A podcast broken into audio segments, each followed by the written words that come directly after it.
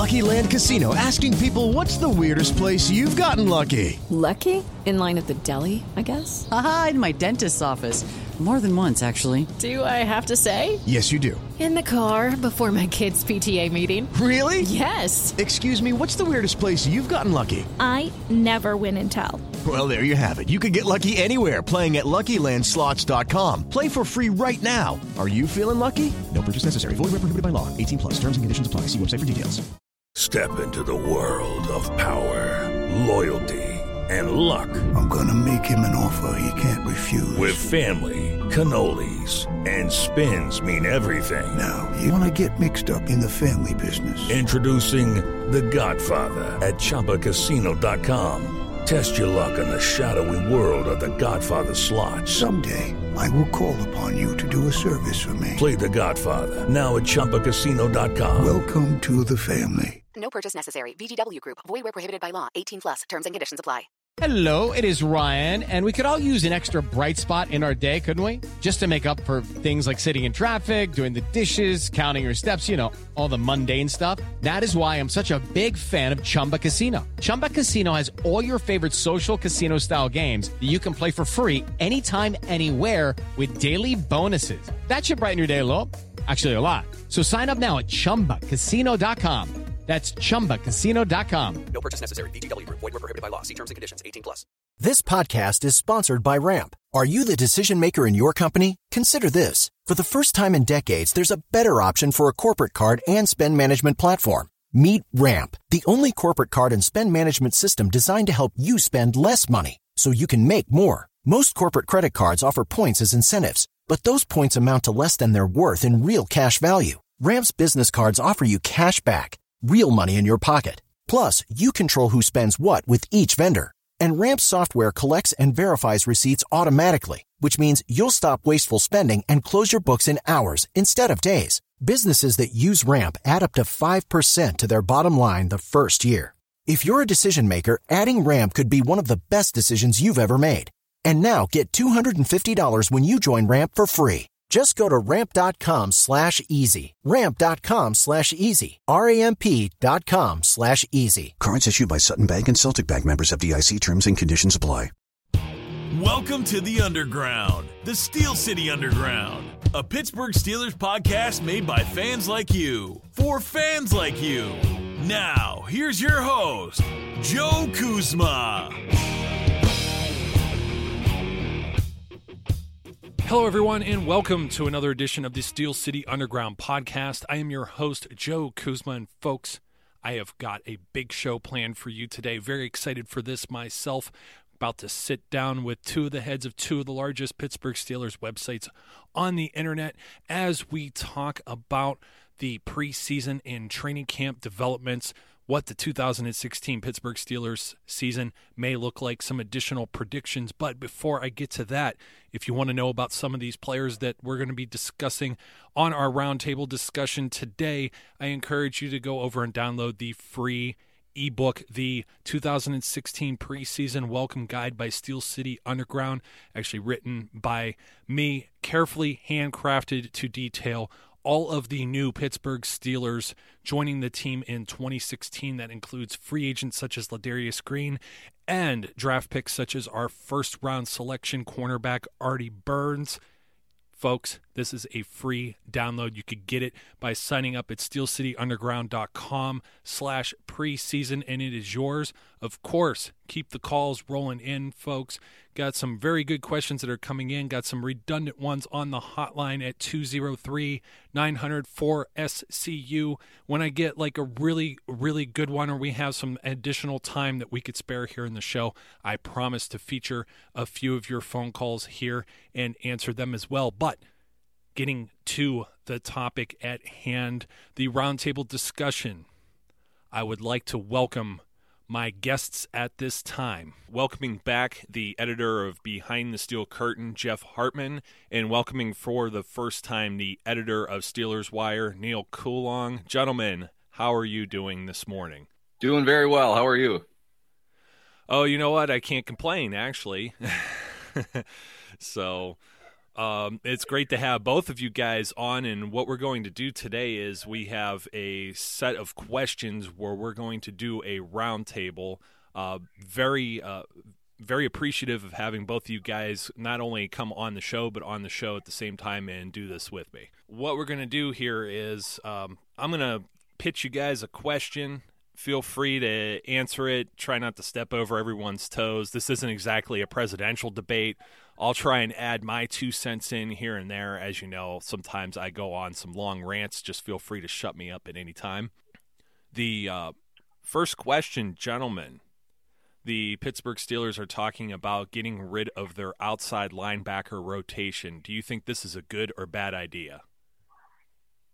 I'll go first. I think that this is a really bad idea. I think that the Pittsburgh Steelers last year, um, when you have James Harrison, who showed that he is still effective, the fact they're talking about turning to Jarvis Jones as the primary outside linebacker, I don't care if, if James Harrison is 60 years old.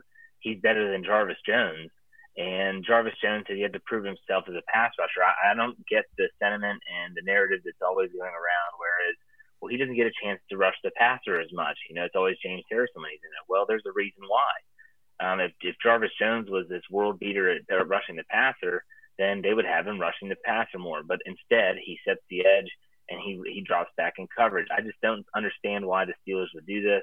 On the left side, I get it. You want to free out there as much as possible. But on the right side, totally disagree. Think it's a bad move.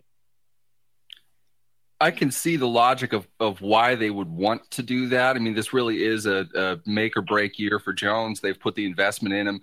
Uh, it, there's a point that they're going to have to say, look, you're, you're going to have to dive in the pool and figure out how to swim. There's no reason now at this point in Jones's career he should be behind Harrison, and the fact that Harrison still continues to uh, outproduce him is certainly a problem as far as the the structure of the outside linebacker position goes. But it, Jones should have enough by now to say that he could play 80% of the snaps without much of a problem.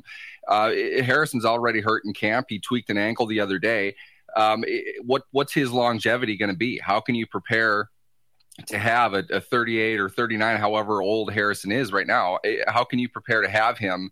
uh, playing 50% of the snaps when you've got a young, hopefully entering his prime Jones uh, sitting there. I, I, think the plan really should be to have Jones uh, enter the season as the the bona fide starter, if you will, and from there, if he isn't earning it, you have Harrison uh, waiting in the wings. But if anything, I think the the statement that they're making, they don't want to rotate them, is more uh, forcing Jones to to grab the position and hang on to it. If Harrison is going to get on the field, Harrison will earn it um, as the season goes on. But I, I, think it should be Jones's position to lose. Um, and and grant, you know, they certainly have a backup uh, waiting if Jones can't make that happen. I, I, think that's the real approach here. It's not saying that they have 100% faith in Joe in Jones. It's more Uh, let let's see what he can do if he's given that full time job, and if he doesn't get it done, they'll go back to rotating him. Yeah, you know what? I, I think the rotation isn't necessarily a bad thing. I wrote that article over on Behind the Steel Curtain about LaMarr Woodley and how he had said on Sirius XM NFL radio that his sack numbers weren't up because they were only using him on rushing downs. And, you know, that's where some of Jarvis Jones's strengths are, is being a run stopper. So I, I, the other side of this is if you use Jarvis Jones only on rushing downs, it's not necessarily a bad thing. It doesn't mean he can't get to the quarterback or he can't improve here in the near future. It's not saying that he's a failure. On the other hand, as you guys had said, James Harrison is. Uh, let's face it. You know this. This is probably his last year in the NFL, and you got to kind of you got to save this guy. You got to try and uh, as much as he probably wants to be out there on the field, physically, father time catches up with you. Whether he can play every single down that's very debatable. I I think the rotation's probably better. And of course, we're talking we're talking here Jarvis Jones and James Harrison, but on the other side of things too, you still have a young Bud Dupree and you have Arthur Moats. So very interesting side note here is that I read somewhere that the Pittsburgh Steelers coaching staff had requested that all of their linebackers weigh in at 250 or less. So what was it like Bud Dupree's down however many pounds, and uh, Jarvis Jones actually in shape too, from what I read. Is that correct, guys? Yeah, from what I've seen, um, the, the, the weigh-ins went very well as far as uh, the outside linebackers cutting weight. And I, personally think it, it's amazing uh, to learn that Dupree dropped 20 pounds um, in in one off season. I mean, even as young as he is, to do that and still be you know as, physically fit as it seems like he is, and he's certainly drawing rave reviews uh, at camp so far. I, I'm I'm really impressed by that. I, I think we're about to see uh, you know the, the full extent of Dupree's athleticism, which really is, is a guy that should be in Rio right now, at, as opposed to training camp. I mean, he's he's an amazing athlete, an amazing physical specimen. Uh, his issue has really been, you know, he, he, doesn't really know how to play the game all that well. But you're talking a guy that um, really was a physical freak. He, he you know, athletically, uh, I think he had an advantage over most guys he went up against last year at 275 pounds. If he's doing it at 255 now, you're talking some major speed off the edge uh, to the point where it's like, all right, well, we'll work on the hand fighting, we'll work on the technique stuff. Uh, just go get the quarterback. There, there really shouldn't be anybody that could stop him. Um, you know, with a standing head start uh, off the line of scrimmage. If he's at 255 and he's, you know, insanely fast at 275, um, you're you're talking about a, a, significant amount of speed and with that an advantage off the edge for them. And if, if the other outside linebackers – uh, are able eh, to play much faster than they have been in the past because they cut weight. I, you know, definitely it's going to work. Uh, you lose a bit of that brawn, but this is a speed game. We're, we're having to see um, outside linebackers in particular get more and more athletic every single year. I, I think the Steelers drafted Dupree because he was that freak athlete. And having him cut weight the way that he has is going to make him even faster, and that's going to make him a more productive player. Yeah, I mean, uh, I I can't disagree with anything that you said there, and even adding my own personal experience, mind you, not anything as far as a professional or collegiate athlete, but just as a an official and officiating and having to take fitness tests. When I am weighing in at even five pounds less, my times uh, are improving, and I'm obviously faster. And even at an older age, I'm not I'm not able to maybe increase that capacity or you know get a cardio level any higher than what my best was. I'm getting older, I don't recover as fast. But we're talking about a gentleman in his early 20s who just dropped 20 pounds. That is going to be just ridiculous uh, when we see him out there on the field. So speaking of young gentlemen. Uh, wanted to ask you guys what you thought, and I'm, I'm going to lead off with this one. The it, it, appears the Steelers went into the draft to repair their defense. And unlike any year, it's going to be maybe an unprecedented year where a lot of rookies see a significant amount of playing time. So I wanted to ask of the first three round draft picks, of course, since the fourth round pick was an offensive lineman, we have Artie Burns at cornerback, Sean Davis at safety, and Javon Hargrave as a defensive tackle who do we think gets on the field first? Who gets on the field the most, and who's starting by the end of the season? And I think, I think I'm personally going to pick Javon Hargrave. I think I still just have like a a whole man crush on the small college underdog deal, but I really, really just I can't get the picture out of my head from the San Diego game last year where Cam Heyward and Stephon Tuitt looked like they were about to shrivel like grapes. They were they were sweating so much it looked like they had nothing else left to give. And I think those guys need to. We're just speaking about a linebacker rotation. I do think that they need to come off the field here or there. Uh, the Steelers are on uh, record. Coach Mitchell's on record as saying that Hargrave is a three down player and he can play anywhere along the line. So he may not be just a traditional nose tackle. He would be competing with time with maybe Dan McCullers, but Dan McCullers is still an unproven talent as well. So I think his path, as opposed to maybe Burns or Davis, may be more clear towards a starting role. What do you guys think? I mean, from my from my standpoint, I'd agree with you. I would say Hargrave now I think the second on that list would probably be Sean Davis, and we kind of have a little cheat sheet based on training camp so far and what we've seen. Uh, Hargrave has produced some really rave reviews from those that are there watching live.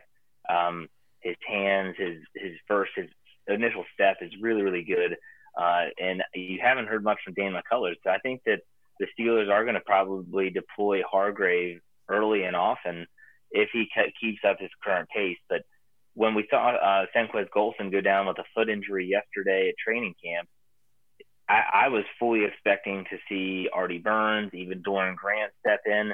They put Sean Davis in as in the slot, and that, that's kind of reminiscent of what they did last year when they put Robert Golden on the field. Had three safeties uh, on the field at once. Um, I think if you're going to order them, I would definitely say Hargrave first. I think uh, Davis second, and then I would go with Artie Burns last. Or Burns, they're just saying is very raw. They even have him returning some kicks at times. Um, I don't know if he sees the field much at all this year. You know, the interesting thing, it, it really comes down to positional need. And I, I think with that, um, it, not factoring in Golson's injury. I mean, you, you have to kind of consider Golson to be a rookie just like Burns is as well. I mean, he hasn't been on the field. Uh, he hasn't really played. So it, all three of those positions have something of a need, especially within sub packages. So I think all of them – uh, have an opportunity to compete, but it's really going to come down to situations. I mean, it, you know, we saw it last year. You, you brought up the San Diego game before. Um, it, personally, I wouldn't have wanted to take Heyward or, or Tuitt off the field uh, during that game. They absolutely slaughtered that offensive line. Tired as they might be, um, they're they're you know uh, primary weapons within that defense. It's tough to take them off the field. Um, does Hargrave get a couple snaps uh, because of that, just for the sake of, of maybe resting him on early downs if he can earn that? Yeah, I'm, I'm sure they would like to do that. Um, I, I can see more of a, a, favorable advantage for Davis because of that, more so than Hargrave, just because – um, as Jeff mentioned, the three safety look, which incidentally was something the Steelers wanted to do with Golden when when he was a, an undrafted rookie back in in uh, 2011 or 2012, whichever year that was. Um, going with that that big nickel look, getting a third safety on the field, I think that speaks more to um, situations, games in which uh, Davis would get on the field more than any of them will. But come the end of the year, I wouldn't be surprised to see all of their snap counts be uh, roughly similar. I don't think any one of them is going to play, barring injury, of course. I don't think any one of them will play um, significantly more than the others, and I think all of them will have something of a role on special teams. But for me, I think it's going to be Davis, just because uh, they're they're always looking to be as versatile as they can be in that secondary. They want to use five defensive backs um, in the, the you know the, the best ways that they can. The injury to Golson could open a door for for Burns to get on the field a bit more than perhaps they had wanted to uh, his rookie year. But at the same time, I don't necessarily think they're going to throw Burns out there, um, you know, on an island if he's not ready to handle it. So they, you know, they, could still sign a veteran cornerback during camp. Uh, they traded for one last year, so who's to say that they wouldn't, uh, you know, explore that option if Golson's injury is significant? So it, for me, I, I, think Davis has the best opportunity right now just due to matchups. Um, you know, Golden filled that third safety role last year. They don't have that outside of Davis this year, and I, I think that's something they'll want to employ on a game by game basis. So there could be a couple games that he plays 30 plus snaps.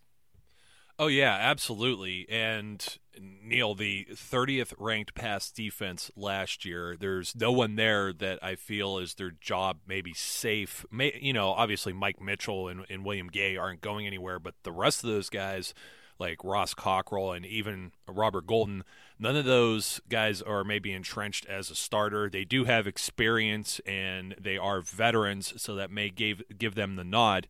But as we've seen in the past with players, let's say Ziggy Hood, for example, and Cam Heyward was lying in wait. If a player underperforms, I think we've seen the Steelers pull the trigger a little bit faster in getting some of the younger guys on the field uh, just earlier now, as opposed to before, where they had a lot of patience with a particular player. Something's not working. Uh, as you said, I, am a big fan of Sean Davis, and I think he has just as clear of a path now. Of course, injuries are going to change a lot of things. Uh, bar, setting injuries aside, I wouldn't say necessarily that Ross Cockrell is always going to beat out Artie Burns. He didn't necessarily beat out Antwon Blake last year, and Antwon Blake was just not a quality uh, player in a lot of instances. And of course, mentioning Dan McCullers before with Javon Hargrave. This is going to be interesting. I do think all three of these young men see a lot of playing time this year.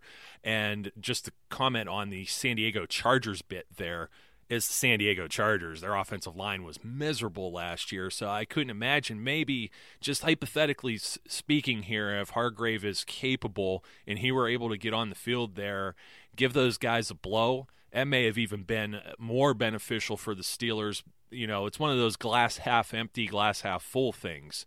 So Uh, speaking of the new players on this team, who does Ladarius Green replace in the Steelers offense? Is he a replacement for the retired Heath Miller? Or is he one of these kind of hybrid tight ends that we're going to see out in the slot and perhaps he sees the targets and production that Martavis Bryant had? I think he's got to get on the field first. Um, the, the, the, the, here's the thing with Green. I, I think the four year contract that they gave him um, at a pretty reasonable price. I, I, think they're paying him up front uh, to learn a bit more. I, I, I, see a very raw player, an incredible athlete, uh, definitely a, a, big asset, but kind of a one dimensional player. He's not a great inline blocker. Uh, because of that, you, you're kind of limiting your offense if he's the only tight end in there. You kind of have an idea of what he's going to do um, when he's on the field. And I think the Steelers want to promote, you know, a sense of balance uh, with their their base package on offense. You're going to have a tight end in there, but they want to be able to show that they're capable of running the ball and they're willing to run the ball. Um, it's I don't think it's something they're going to want to do uh, with Green the same way that they did with Miller. I mean, Miller, you know, it, a quality all around tight end. He could do a lot of different things, and that gave the Steelers the ability in in pre snap to show defenses. Uh, everything that they have on the field, and they have to account for a lot of different things that somebody like Miller is doing. Um, I think they have a pretty good sense of what's going to happen if Green is on the field in that similar type of role. So, um, injury aside, I, I think really what they wanted from Green was to learn, uh, you know, and, and, develop into a better all around player than I think he has been in San Diego. Uh, so with that in mind, I, I, think he is going to be more of a receiver. There, there, are more things that they can do with him down the field than they could with Miller last year. And I, I think a player like that, a guy who's capable of having like a, a 15 yard per catch average, is, is, more Bryant than he is Miller. But uh, the key is what are you going to do with that other tight end position? So then you're you're dipping into uh, you know 12 personnel packages. If you get Jesse James on the field as well, maybe he's a little bit further along um, as a blocker than than Green is. I don't know if that's true or not, but you have two athletic weapons um, at your tight end position. You got to worry about blocking as well. Uh, it seems to me more like they're they're trying to employ uh, more more wide receivers than they are, um, you know, you, your your standard inline blocking tight end. So I, I, for me, I think it's uh, his highest and best right now uh, assuming he gets on the field, is going to be as a receiver, you know, deep down the seam, as opposed to the the shorter stuff and, and staying home to block like Miller was. Well, I, I think what you're seeing also is kind of the evolution of the Steelers' offense. How many times have we as fans witnessed the Steelers get abused by athletic tight ends and say to ourselves, why don't why don't we have that on offense? I don't know if you about you guys, but I've asked that over and over again. And every time the draft rolls around, um, you know, you hear Colbert get on the mic and say, well, there's two positions that we're not interested in, tight end and quarterback, because they had Heath Miller and Ben Roethlisberger, obviously. But I think that, like Neal alluded to, it's going to bring a whole new wrinkle, a whole new dynamic to this already lethal Steelers offense. But he has to get on the field. He has to prove he's healthy. And the biggest thing, in my opinion, he has to prove that he has a rapport with Ben Roethlisberger. If, if you've watched Roethlisberger throughout his career, like all three of us have, he has to trust the receiver before he's going to go to them with regularity. That's why he goes to Antonio Brown so much because he knows where he's going to be. The timing is perfect. But if I had to pick one, I'm going to say, I guess, like Neal said, it's going to be more as a receiver than it is anything else. But I think it's just going to, it's not necessarily a bad thing. It's not going to be Heath Miller out there. I think fans hope they don't expect that. He's just a different player. He's a, a different breed of athlete, and that's a good thing for the Steelers offense.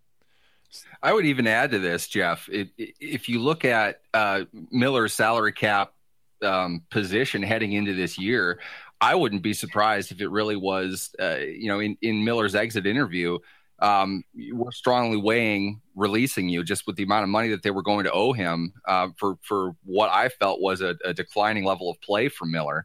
Um, I, I, think they were planning on going this direction before he retired. I think a lot of people are, are suggesting that um, you know, it came as this big surprise. They plan these things out. There's no way that they didn't consider the possibility of, of you know, 33 year old Heath Miller, uh, you know, kind of walking off into the sunset after last season. I don't think Miller was, you know, while he was solid, I don't think he was nearly the player uh, that they need him to be for for a seven million dollar salary. Not when Jesse James, who who grossly exceeded my expectations for him in his first year, uh, he played pretty well. I think they knew that they had something of an option. I think that they knew um, the tight end position really fit with the plan as far as free agency was concerned. They, they knew there were guys out there that they could sign for a you know a pretty affordable deal uh, to move that position into you know kind of the next step of it. So it, you put all that together, I wouldn't be surprised if they kind of told him we're we're you know looking to to you know maybe move on at the position this you know during this offseason. So just to let you know. Um, and Miller made the choice on his own to retire, and certainly he had a great career. But the business moves on, I, I don't think that Miller uh, would have been even half the player this year as he was last year. So, you know, I, I to to Jeff's point, I definitely think the offense was looking to evolve um, to find somebody that you know if he's got a, a, a real high end um, you know receiving ability the way that Green does, that's going to better serve the offense overall than having a, a good all around tight end. They can teach him how to do the rest of, of what he would need to do as that number one tight end. So I, I think overall you know they they put the plan in motion, and that's what they were looking to do from the start. Yeah, and one thought on that too. I had written an article speculating kind of the same if Heath Miller had been maybe forced out or asked to retire. Maybe it wasn't as public of a deal as with Troy Polamalu, where that was a really, really, really kind of sketchy situation. And I think Heath, you know, both of those guys are what do you want to say? It's it's almost like anyone within the Steelers organization really respects the front office and the ownership. You even hear it with Antonio Brown now with all of this contract hoopla and saying how he has too much respect for him to hold out. But I had asked the same questions. Eh, this was probably back when Miller retired. When was it? Back in March in an article on SteelCityUnderground.com. If anyone wants to go back and look at that. But speaking of all the tight ends, of course. Jesse James is in Ladarius Green's absence is running with the first team for the most part here at training camp. And it also means another young man on this roster is seeing quite a bit of action since Green is on the shelf right now. His name is Xavier Grimble, and there's a lot of camp buzz surrounding Xavier. He's bounced around. This is, I think, his fifth team in the NFL in three or four years. What do you guys think about Xavier Grimble? Does he actually have a shot based on all the things we just said about Green and everything we said about the tight end position? Some people might be a little worried about maybe after Heath's retirement and, of course, Matt Spaeth being released. Is this a problem area for the Steelers? And does Xavier Grimble have a shot at making the 2016 roster? I think what's interesting about uh, the Steelers tight end position in this, you know, you know new brave non Heath Miller world that they're in, they can do a lot of different things with that third tight end position if, they are going to have three of them. What you're starting to see more and more each year uh, under Todd Haley isn't so much three tight ends, but five combined tight end slash fullback slash H back kinds of players. Uh, Grimble looks to be the, the kind of type that can do that. That that motion tight end um, that really has been a staple of, of, Haley's offenses in the past when he's had those players available. Uh, you guys might remember David Johnson, who's back on the roster now, but before he got hurt back in, I, I think it was 2013, that was really the role they were looking for. Will Johnson's career got started when David Johnson got hurt against the Colts uh, in the preseason that year. Johnson was playing fullback. He was playing on the move. And, and now, uh, with Will Johnson moving on to the Giants, you're, you're seeing Roosevelt Nix uh, filling that role um, it, it's the same kind of thing. And I, I, think that position is something that the, real late, uh, you know, fringe roster guys like Grimble uh, are going to have to come in and own. Basically, you're going to be attending, you know, the running backs meetings as well as the tight ends meetings to get a good idea of what your role is going to be. And those kinds of things give uh, Haley and, and Ben Roethlisberger a lot more versatility um, in the short, flat area of the field um, as far as what they're seeing in a, a pre-read or a pre-snap look. So if Grimble can come in and show that he can block, he can catch out of the backfield, he's somebody that can do a lot of different things that puts stress on the, the front seven of a defense and, and requires them to make sure, you know, it, it, a little flare pass is being covered. Um, if he can come in and do that, I think that's really what that, you know, kind of quasi tight end, third tight end role is going to be. Um, is in the past, as we've seen plenty of times, they'll put an athletic backup tackle uh, in the third tight end spot for those those jumbo goal line packages. And we, have seen Kelvin Beachum do that. We've seen Mike Adams do that. Uh, maybe that's something for Gerald Hawkins to, to develop into uh, as he progresses with his NFL career. But you put all that together, it's really a matter of you know specialized use. And I, I think Grimble is a guy that can fill that type of a role within this team. And, and certainly he's getting a lot of accolades in camp so far, and, and it looks to be, you know, oddly enough, a very interesting position. You know, a guy like Roosevelt Nix is far from a, a traditional uh, fullback H back. He was a college defensive lineman. He's a primary special teams guy, but it looks like he's making a few things happen. I, I think uh, Grimble can kind of you know be be uh, formed in that same mold. No, I mean I, I think that Roosevelt Nix is who's surprising me here. Um, in, in this whole equation. When people ask, "What do you think about the tight end situation?" You obviously say Green, and you say uh, Jesse James or locks, but then now you're seeing that Roosevelt Nix is taking more and more snaps at like the tight end position. They're looking to utilize him and his athleticism more. Uh, Grimble is certainly intriguing, um, and he's been a player that a lot of people have watched in camp. And I know Neal, this is definitely an Isaac Redman Award finalist. For those that don't know, it's uh, the the camp darling, we'll say, for the fan base, and everyone roots for him. And then really turns out they don't do a whole lot in the regular season, but still, um, it, it's going to be an interesting position to watch. I think it's going to be more versatile than people think than they've ever seen under Haley or even in the last decade, probably. But uh, yeah, Grimble's someone to watch. I, I, Roosevelt Nix, he, he's going to throw a wrench into things. That's just my thing. I think it's going to be ultimately between um, Johnson and, and, and Grimble as to who gets that last tight end position. But that's just my opinion. Yeah, and I agree with you too there, Jeff. I, I've said that many times here on the show and in the various articles I write, as have you guys. That appears to be the camp battle because the Steelers have a lot of other positions where they're very deep, including maybe linebacker. There may be some tough decisions there, as well as the wide receiver group, which the reason we're really talking about uh, gentlemen such as Demarcus Ayers and uh, the undrafted Eli Rogers is – it's always been a thing each and every year where we're talking about whether or not Antonio Brown should continue returning punts. So, just my uh, initial thought on that is I always go back and think about Tim Brown, for example, who was just enshrined in a Hall of Fame almost almost one year ago exactly. He did it his entire career, and I think a lot of people are just really scared. And I think some of this fear comes from like Le'Veon Bell getting hurt and some of the other injuries like Pouncey and that, where this team is kind of cursed when it comes to injuries. Big Ben going down. I think they just fear, like we saw what happened with Antonio Brown. He got rocked by Vontaze Burfict and wasn't able to play against Denver. I think all of us, I don't think there's a Steelers fan or analyst or writer or blogger or podcaster you could talk to anywhere that would tell you that that game wouldn't be different had Antonio Brown played in it. But personally, I'm of the opinion that I, I don't have a problem with Antonio Brown returning punts. The punt return game isn't exactly the same as kick return game, and you saw back when Antonio Brown signed his original contract back in 2012 that he was removed from kick return duties because before that he was Mr. All Purpose Yards, again creating records that didn't even exist in the NFL gentlemen, what do you what what are your feelings about Antonio Brown? Uh, yay or nay on returning punts? Nay, I'll say nay. I'll jump in here and say nay. I don't think there's a reason to risk the best wide receiver in the NFL as possible injury. And if you watched him in 2015, I know he had that big return against Indianapolis, um, where most people remember the celebration more than the return itself. But um, I just don't feel he he didn't seem like he was into it last year. There were a lot more fair catches when he normally would have returned the ball.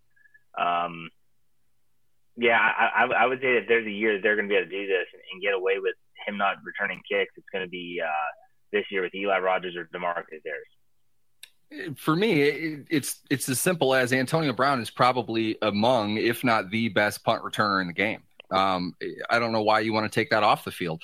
Uh, ben Roethlisberger was injured multiple times last season by playing football. Antonio Brown was injured by Vontaze Burfict by playing football. That's going to happen. You know, he has just as much chance theoretically. He's getting hurt on a, a punt return, which frankly he doesn't even do uh, the majority of the time. Maybe maybe one out of three he actually returns um, than he would, you know, catching a pass. And he gets 190 targets a season. That, that's a pretty big workload. But at the same time, yeah, I mean, granted, you know, the, the Colts have not even shown a, anything of a challenge against the Steelers the last couple of years. But those are big plays. Um, he's on the field to make plays. In my mind, it doesn't make much of a difference in you know the method in which he's receiving the ball. Uh, the fact is, he's the most dangerous open field runner in the NFL, and that that that situation, if anything, is is bred for him. Um, if Antonio Brown didn't work as hard as he did, he never really uh, developed himself into the receiver that he he has. Uh, he'd still be the best punt returner in the game just because he, he's so instinctive. He, he's such a, a, a great and creative open field runner. He's extremely hard to take down. Um, it, it, injuries are part of the game. I don't want to risk Antonio Brown any more than that. But by that same logic, you may as well put him in bubble wrap. I mean, it, he's got to play. He's got to be on the field. And it's not as if, as, as Jeff alluded to, it's not as if he's returning a ton of them. Uh, in many situations, he's fair catching at, at his own 45 yard line. That's field position. Um, he doesn't have to risk a return. He doesn't have to risk a turnover, which has happened to him uh, in the past when he perhaps shouldn't have run when he did. Um, he can do all that and not take contact. So you're talking, he, he tacks on an additional you know 15 uh, tackles throughout the course of a season. Uh, along with that he's going to break at least one for 20 yards. He's probably going to score a touchdown at some point over the season. I, I i want that. If it's me i want that. And at, at the same time if demarcus ayers can do that then absolutely get him out on the field. I don't think demarcus ayers is going to be the same level of punt returner that antonio brown is though. Just call it a hunch. Yeah i think my hunch leans on the Dri archer experiment right there and the Steelers, of course, aren't alone in having, let's say, a top level player that contributes elsewhere on their team as a punt returner. Arizona uses Patrick Peterson. Former Steeler himself, Emmanuel Sanders, returns punts in Denver. You have Jarvis Landry, who could be the best player on the Miami Dolphins offense, at least now that they've uh, kind of cleaned house already there. Uh, he's returning punts too. And then, of course, uh, Tavon Austin, uh, Pac Man Jones in Cincinnati. And then you have Golden Tate in Detroit. So all of these guys are major contributors to each of their teams. But of course, you don't see the same level of impact as having a player like Antonio Brown returning punts.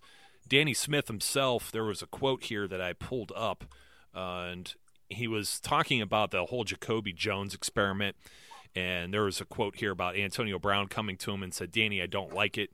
And he says, My honest comment was, Antonio, I don't like it either, but that's what we're going to do. And that's what we did. It didn't work, and we went back to Antonio Brown. You can never have enough of these kinds of guys. You can never have enough of punt returners. And that's the way I feel about having like a Demarcus Ayers or Eli Rogers making this 53 man roster. We saw what happened when Antonio Brown wasn't available last year to return punts in those games. Markus Wheaton has come out and said during training camp that he would like to get more involved with that too, and I think he should. He should get some reps there because he did not look good as a punt returner. That actually hurt the Steelers quite a bit in that divisional playoff game as well.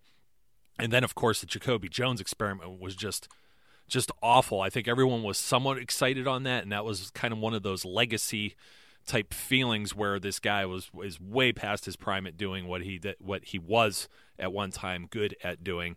So as we see, having a solid having solid special teams all around is very important. Kick returns less than punt returns this day and age, but you got to have somebody reliable back there. As you said, Neal, he's not going to take as much damage as he did. Antonio is also a smart player who will he'll just run it out of bounds, even just to avoid some contact. He'll get those few extra yards and just scamper, just just go to the left or the right with a real quick move, and still not get hit going out of bounds. Even if he did, it would be a flag, so it'd be beneficial. So players aren't going after him anyways because they're head smart and they're they're not going to draw a penalty like that. So, guys, I had a bonus question, of course, and you already know what this is. As a spoiler, I was going to try and sneak this in here, but nothing goes past your detection. So, we're talking off the air just yesterday about football movies. so I had to bring it up once again, something for fun. Um, what is your favorite football film? Uh, you could pick more than one because I kind of lump everything into one group. Um, I'll go ahead. and I'll say that my favorite football movie, top to bottom, has to be Varsity Blues, and it's amazing to me um, as a school teacher that the youth of of America have not watched this movie. They don't even know what it is. You say, "Have you ever seen the movie Varsity Blues before?" And they look at you like you've got something crawling out of your ears. Um, I think James Van Der Beek nails it. Um, Bud Kilmer's Coyotes. There, there's really, at least for gentlemen our age, which I think we're all around the same age, uh, to me that movie just defines uh, growing up, uh, you know, playing football and stuff like that. I'll go with Varsity Blues. It's depressing to hear that there are people that haven't heard of Varsity Blues. it's not that old, is it? no, no, it isn't. They just haven't seen it. I swear, I, I, I say to kids all the time, like, "Hey, have you ever seen the movie Varsity Blues?" Like, no. Like Friday Night Lights is like, remember the Titans because that's more of like a movie they could actually watch in school. Um, you know, that, that's like as far back as they go. So I don't know. What's interesting to me about that is that Varsity Blues is one of the few uh, recent football movies, if there even are any, uh, that are set in current times. I mean, you have so many that that are kind of throwbacks to different eras. There are a bunch of documentaries and everything that are made on you know kind of old school football, and that really kind of seems to be where the market is going. But if you look back at uh, Friday Night Lights for what the movie uh, was in relation to the book, obviously it's not an exact carbon copy. You don't write a book like that and expect it to be, uh, you know, it. You don't expect that to have a movie made exactly what it is. I mean, it really kind of captures more the spirit of the team, whereas the book itself went, you know, a bit more into local politics and things of that nature. But I, I think Friday Night Lights was the best as far as capturing um, quality football, which is really, really hard to get based on what we've seen from movies in the past uh, on the subject. It's it's excellent football that's being played. Um, it, it's a nod back to kind of a different era. Uh, to some degree, as far as like the equipment and the way the game is played, you, you see a bit more realism um, in that regard. And it's a captivating story, and I think it's it's very well told um, in in movie form. Um, a lot of unknown outside of Billy Bob Thornton, but but quality acting done throughout the movie, and and I, I really enjoyed. it. I, Varsity Blues is a great movie. It's something I'll watch every fall, uh, just as as kind of a rite of passage of the seasons. But it, I, I think Friday Night Lights, top to bottom, is the best. I'm very disappointed you guys did not say Draft Day. I never saw Draft Day. I never you know, watched it. You know, it's not as bad as you think. I mean, you hear the about Kevin Costner and the Browns and I did watch it last year. I think it was on TV, and and it's not as bad as I mean, if it weren't the Browns, it would probably be a little bit better. But the fact that the in the movie that they're portraying a team that's just god awful, it's appropriate that it's the Browns. Yeah, you, you look at draft day top to bottom. My my issue is I already know exactly what's going to happen, and I don't I don't need to see the movie to to know it. So I never bothered to do it. I'm also somebody who owns several Kevin Costner movies. Um, it, it you know for for a guy that gets ripped on as much as he does, I I'm willing to bet that most you know 30 something American males own a lot of Kevin Costner movies. Oh, I mean, like me started. Field I mean, Dreams, you have to have uh, Bull. Durham, you have to have those Tin those Cup. are movies that yeah tin cup another great one. Um he, he's been the, the staple sports movie actor. As much as we hate him he's in a lot of really good movies and it, it makes you wonder how much he's really taking away from it. Um probably a little you know at least a little bit but they're great movies. Like you're not going to watch tin cup if it's on. You know just randomly if you're flipping channels you happen to see it. Um that's another movie i'll fire up at, at certain parts of the year because it's a classic. It's a great movie um, it- you know, Bull Durham, I think is is one of the best baseball movies that we'll see, just because it really captures, you know, kind of the, the life of a team as they're going through a season. As as you know, crazy and stupid as it is, they they do a good job of all of that. And the, the common denominator, unfortunately, is Kevin Costner. So uh, my thing with Draft Day is, I, I it's it really has nothing to do with Kevin Costner. It's just the fact that one, I didn't have the opportunity to watch it. You know, it, at least it never came to my conscious mind to go watch it at any point. Uh, and that's mostly because I already know exactly what's going to happen. I, I don't need to to read the script or, or see the movie to know exactly how it's going to end. I'll watch it eventually. How's that? Well, we were. I'll get there. It's only what three years old now. Uh, I have no idea. You know, I could probably find out for you. I was going to pull it up actually because I was thinking uh, 2014. I have it here. Okay, Um, al- almost now 20 years old is Jerry Maguire, but that's not going to show me the money is not actually my pick, guys. I got to go with one, and you're you're going to chuckle. You probably didn't think of this. Little Giants, without a oh, doubt. Oh yeah. If that movie's on, you're you're not gonna. Well, who says turn the dial anymore? Most of the people listening to this, if they're younger, don't even know what a dial is on a TV. But you're not gonna flip the channel. Uh, I absolutely love that movie. I love Ed O'Neill. I always liked Married with Children, and he's just it's just it's it's the essence of everything. You have the team that's you know all the money's pumped into them. You got all the kids with the proper equipment. Then you got this ragtag group of underdogs. So I, for me, that's where the money is. It, it kind of captured that same essence of something like The Sandlot. I, I I love that movie, but gentlemen, we are up against it. Thank you for joining me here on the Steel City Underground podcast. Uh, let's start with Neal, since you, this is your first time on the show. Neal, go ahead and tell the listeners where they could follow you and any parting words. Um, well, thanks for having me. First off, it's been a blast talking to you guys this morning. I'm at Neal Coolong on Twitter, N E A L C O O L O N G.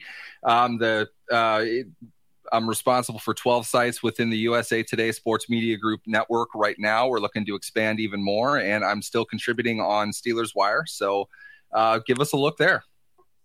Okay, Jeff, it's your turn here. Uh, thank you for coming back on the show. Why don't you tell all the listeners out there how they can follow you and your work as well? Uh, yes, uh, at BehindTheSteelCurtain.com, which is SB Nation's Pittsburgh Steelers blog. Uh, you can follow us on Twitter at BT Steel Curtain, as well as on Facebook, facebook.com backslash behind the steel curtain. And of course, ladies and gentlemen, I am your host, Joe Kuzma. Once again, a big thank you to Jeff Hartman from Behind the Steel Curtain and Neal Coolong from Steelers Wire. And you guys already know how to follow me everywhere. I am Facebook and Twitter, etc., etc. But until next time, be safe, be good, and I will catch you later.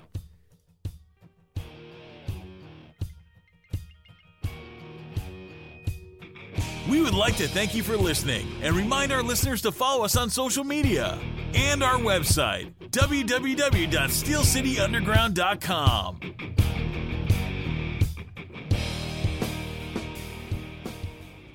There's a time and a place for black and white, like when you're learning to play piano, or when you want a big two toned cookie, or when shopping for a pet zebra. But if you want to attract customers, there's no room for black and white. So go to Staples. Staples specializes in bold, hard to miss color printing. And now at Staples, get 20% back in rewards on color printing, from banners to brochures and copies to presentations. Print more color, save more money at Staples. In store only. Ends 11 10 18. Restrictions apply. See store associate or staples.com slash 20 back for details. My name is Spencer Hall. My name is Jason Kirk. My name is Ryan Nanni. And when we combine, we form the, The Shutdown Fullcast. Voltron! I keep telling you, we're not Voltron. The Shutdown Fullcast is technically a college football podcast, but it's also a show about lawn care disasters, Regional grocery stores we love, Tennessee Batman, homeowners associations, bears and video games. I mean, there's also some actual football discussion, like about coaches having huge contracts, or coaches making terrible decisions, or coaches saying really stupid things. Or the NCAA saying really stupid things. Yeah, there's lots of stupid things in this big, dumb, beautiful sport. Sometimes we talk about football games. Allegedly. If you want to take college football exactly as seriously as it deserves to be taken, come find us on Apple Podcasts, Spotify, or wherever else you listen to podcasts like this one. The Shutdown Fullcast. It's not Voltron. Okay, round two. Name something that's not boring. A laundry? Ooh, a book club. Computer solitaire, huh? Ah, oh, sorry, we were looking for Chumba Casino. That's right. ChumbaCasino.com has over 100 casino style games. Join today and play for free for your chance to redeem some serious prizes. ChumbaCasino.com. No purchase necessary. Full prohibited by law. 18 plus terms and conditions apply. See website for details. Hello, it is Ryan, and we could all use an extra bright spot in our day, couldn't we? Just to make up for things like sitting in traffic, doing the dishes, counting your steps, you know, all the mundane stuff. That is why I'm such a big fan of Chumba Casino. Chumba Casino has all your favorite social casino style games that you can play for free anytime, anywhere with daily bonuses. That should brighten your day a little. Actually, a lot. So sign up now at chumbacasino.com. That's chumbacasino.com. No purchase necessary. VGW Group. Void were prohibited by law. See terms and conditions. 18 plus. It is Ryan here, and I have a question for you. What do you do when you win? Like, are you a fist pumper?